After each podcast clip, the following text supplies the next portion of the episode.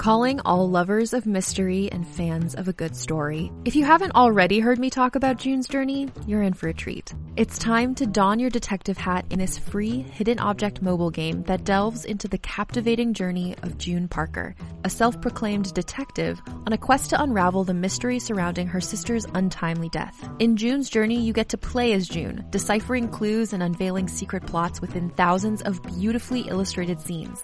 And did I mention it's set in the glitzy 1920s? New chapters are added weekly so you will never run out of new thrills to uncover, and you can also personalize and decorate your very own Orchid Island where the story takes place.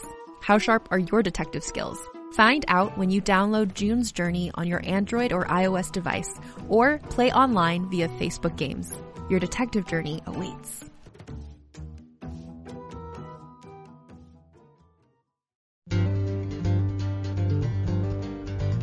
Sidewalk Audio presents Shadow Magic,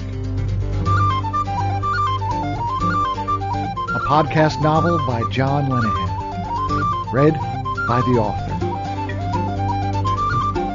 Chapter 12 The Hazellands. This was an attack I was not going to survive. I had seen Araf's banta stick prowess and I had seen his strength and agility with the boar. Plus, I was unarmed. I dropped to my knees and covered my head. I felt the swish of his lead-filled stick as it traveled close to my head, and then I heard a crack and a squeal of a boar behind me. I opened my eyes, without taking my hands off my head, looked around, and saw an unconscious boar. Good one, Araf, Fergal yelled. I didn't even see him coming. This is a bad sign, Essa said. The Pookas need to be informed of this. Pookas? Pookas are the animal tenders in the land. They're having a hard time at the moment. Kilty has stopped their gold allowance completely. They must have abandoned the Eastlands. We should get back to the fire. So, none of you are going to kill me? I called after them, still on my knees with my arms covering my head. Not me, Fergal said. Maybe later, Essa said. How about you, Araf? I asked, standing. I'm just a farmer, he said. I don't kill people. After the animal attack, Essa decided we should keep guard. My trouserless sleep, the boar fight, and the near-death experience had left me wide awake. I volunteered to take the first watch.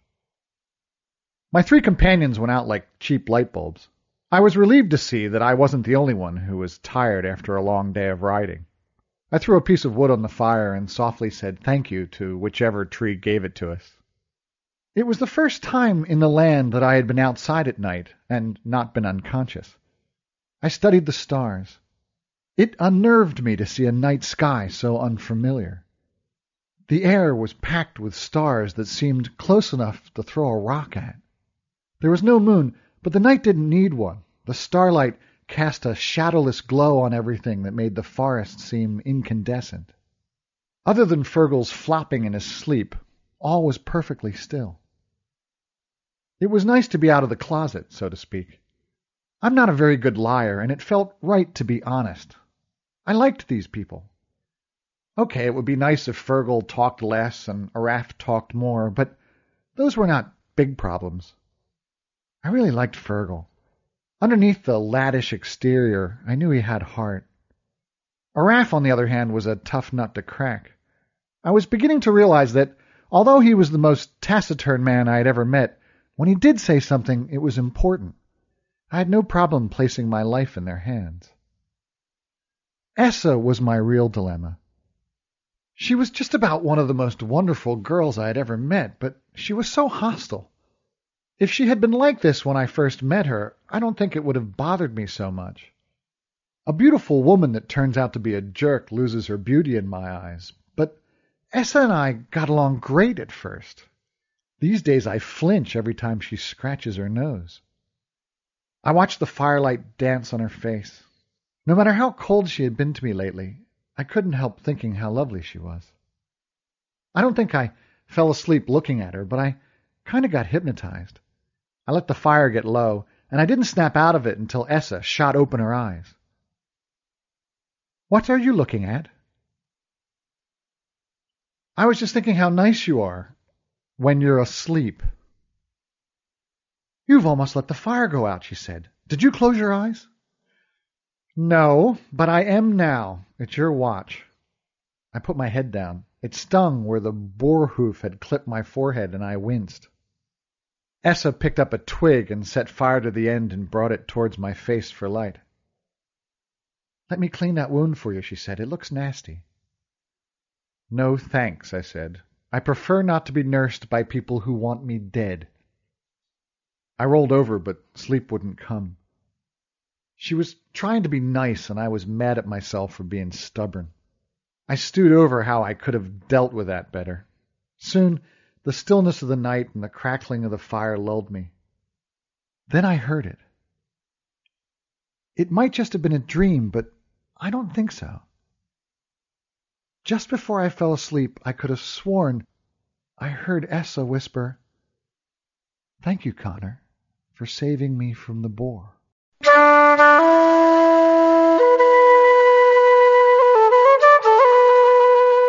I woke to the smell of bacon. Oh, it's all a dream, I thought to myself. I'm back home in my bedroom and Dad's in the kitchen cooking me breakfast. But instead of a face full of cotton, I opened my eyes to a face full of grass. Araf had butchered the boar I had killed and was cooking ham steaks over the fire. Essa was not to be seen, and Fergal was still asleep. Good morning, I said, not expecting an answer, and not getting one. I stood up and went over to Fergal and shook him on the shoulder to waken. His banshee blade popped out of his sleeve and stabbed the air in the exact place where my nose had been seconds before. I jumped back and grabbed my banta stick. For crying out loud, I screamed. You almost killed me with that thing. What are you talking about? Fergal said as he got up. Then he saw his blade was out. He cocked his wrist quickly and it disappeared up his sleeve. I did it again, didn't I? Araf nodded. That's it, I said. From now on, I wake you with a stick, too. Essa returned. What is all the noise? You've heard of sleepwalking? Well, Fergal was sleep stabbing. What? Never mind, I said. Just be careful if you have to wake him. We broke camp. I dried the blood off my forehead. It hurt like hell. I should have let Essa do it last night. I climbed into Acorn's saddle unaided. I was quite proud of myself, even if no one seemed to notice. The inside of my legs howled in protest at the prospect of another day on horseback, but it didn't hurt as much as I expected. The landscape was green and rolling, sprinkled with the odd tree here and there. The day was warm and pleasant. The land was in the height of summer. It made me wonder how spectacular the autumn must be. Since it seemed we weren't being followed, we rode in pairs and talked freely. Essa had lightened up a bit. She told me we were not taking the most direct route to the Reedlands as to avoid castles and villages. We would be traveling all day in the Eastlands, the so-called No-Rune lands, and tonight we would camp on the edge of the Hazellands. The Hazellands? I said. You mean my mother's home? Yes, Essa said. The shortest path takes us past Castle Cull." Castle Cull? Do you mean the Hall of Knowledge? Yes. But I thought the Hall of Knowledge was destroyed. It was. My father told me to avoid it, but I want to see where your brother died. Her head snapped around. She had a fierce look in her eyes. How do you know that? Your father told me. I'm sorry. It must be awful to lose a brother. Her face softened. He left to study at Kull when I was very young. He sent me a letter every week telling me all the gossip from the Hall of Knowledge. I so desperately wanted to study there when I grew up. He used to write quite a bit about your mother. He was very fond of her. Does anyone know what happened? No. Your grandfather Finn called a meeting of the Rune Lords. Una was going to try and find out who or what destroyed Kull, but the night before the rune casting she died in her sleep. My father accused Kealty of killing Una. What did Kealty say? Essa asked. Well, he didn't deny it. The more I hear about this uncle of yours, the less I like him. Well, I certainly took an instant dislike to him. I'll leave it up to you then, Connor. Shall we go to the Hall of Knowledge and see for ourselves? I think we should. She smiled. A weak smile, but a smile nonetheless. The first I had seen on her face since the party. Fergal yelled, Cherries! and broke into a gallop. Araf and Essa kicked into a gallop, and Acorn followed suit, and I almost fell off the back. Once I got used to the terrifying speed, I found that galloping was the smoothest ride of all. Acorn seemed to almost float in the air as I pumped my arms in rhythm to his bouncing head. Ahead, the others had stopped in front of an orchard of cherry trees. Acorn stopped next to them, and I nearly went over his head. The riding part I was getting good at. It was the stopping, turning, and starting I was having trouble with. Fergal reached up, picked a fruit, and popped it into his mouth. You didn't ask permission, I said. You don't have to with cherries, Fergal mumbled as he spit out a pip. Cherries are the friendliest trees in the land. They love getting picked. It's like you're doing them a favor. As we walked our horses through the grove, the trees lowered their branches to us. We picked and ate to our heart's content. Some trees even dropped cherries on me. They were delicious. Araf filled his hat, and I stuffed as many in my saddlebag as I could fit. The feeling of welcome among these trees was overwhelming, and when we left I could sense that they wanted us to take even more. That night around the campfire, Fergal told me why he wanted to see Deirdre. I want to find out who I am, he said. I was raised by a woman called Briaithe. She was Araf's nanny. Now, as you can see, I'm not an imp. Briaithe knew who my real parents were. She promised to tell me all when I reached rune age. She died before she could tell me. How did she die? She went out foraging for mushrooms and ate a poisonous one. A lifetime of mushroom picking. I can't imagine how she could have made such a mistake. She was a good woman. I'm sorry for you both, I said. Araf nodded. So that's why I want to see Deirdre, Fergal concluded. I hope she can use her magic to tell me who I am and where I came from. I hope so, too. Essa took the first watch. I was asleep the moment my head hit the ground.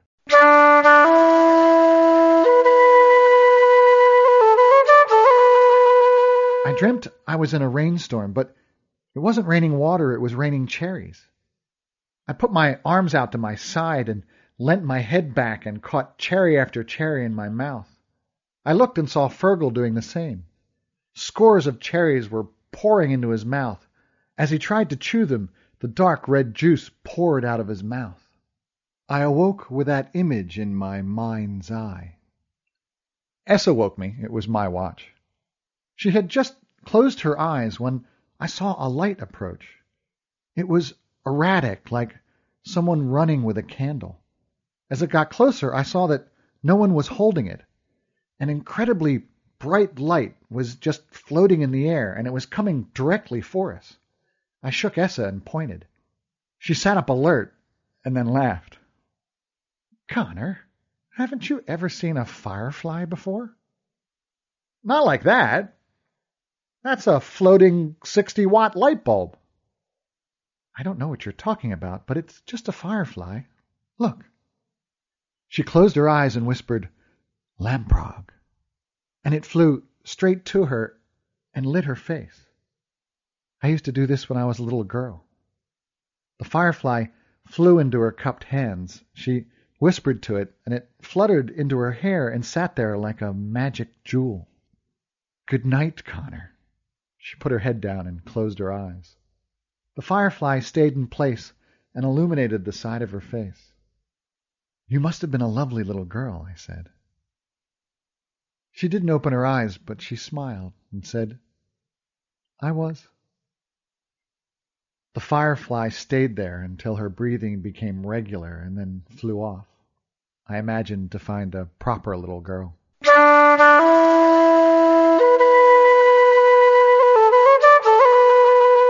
The next morning we had traveled for less than an hour when we reached the border of the Hazellands. You can actually see it on the ground. One step was green and alive, the next was brown and dead. Acorn was hesitant to cross the line. We traveled in silence and saw nothing alive. I had seen drought-stricken land before, but this was worse. It was as if the life force of the place had gone and nothing had the will to survive. Araf was in front. He crested a hill, stopped, and dismounted. Actually, to say he dismounted is being generous. He almost fell out of the saddle. He stared at the landscape ahead of him and dropped to his knees. I crested the hill and saw what he had seen. A huge field, as far as the eye could see, was blackened with ash and burnt crops. Oh, my gods, I heard from behind me. It was Fergal. Is that the field? Araf nodded without looking up. What's so special about this field? I asked. They studied everything at the hall, Fergal explained, even farming. This is a special garden where the imp students would try new things. It was supposed to be beautiful. Araf lost a cousin here. I dismounted and put my hand on Araf's shoulder. Sorry, I said. Didn't seem enough, but he placed his hand on mine in thanks. This was the true beginning of the desecration of the Hazellands. Before, everything was just dead. Here, as we got closer to the hall, I could see the deliberate destruction. Hazel trees were torched, and worst of all, I saw an apple tree cut down and left to rot. It made me feel ill. As the top of the hall just started to come into view, Acorn got very jittery. He sidestepped, whinnied, and stopped unexpectedly. I got the impression that Acorn had memories of this place, and they were not pleasant ones. I toyed with the idea of getting down and walking. I wish I had. Just as I crested a rise and received my first full view of the ruins of the Hall of Knowledge, we startled a flock of ravens.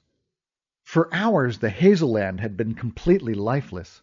This explosion of squawking and beating of wings was too much for Acorn. He bolted.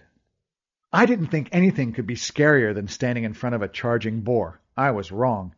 Acorn was breaking all known horsey speed limits, and I was powerless to stop or even influence the beast. I was flying past some outbuildings of the castle when I heard Fergal come up on my left, yelling. Boy, we were moving fast. He reached over to grab my reins, but he didn't make it. He never saw what happened. I did.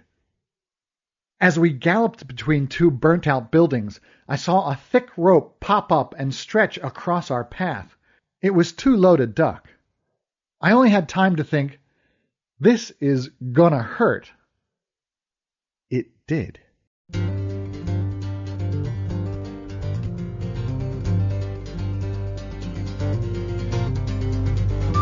You have been listening to Shadow Magic, a podcast novel by John Lenihan. Music gratefully provided by Lunasa. To hear more of their fabulous music, please visit their website, www.lunasa.ie. That's www.lunasa.ie. For more information about Shadow Magic or its author, please visit www.shadowmagic.co.uk. Thank you very much for listening.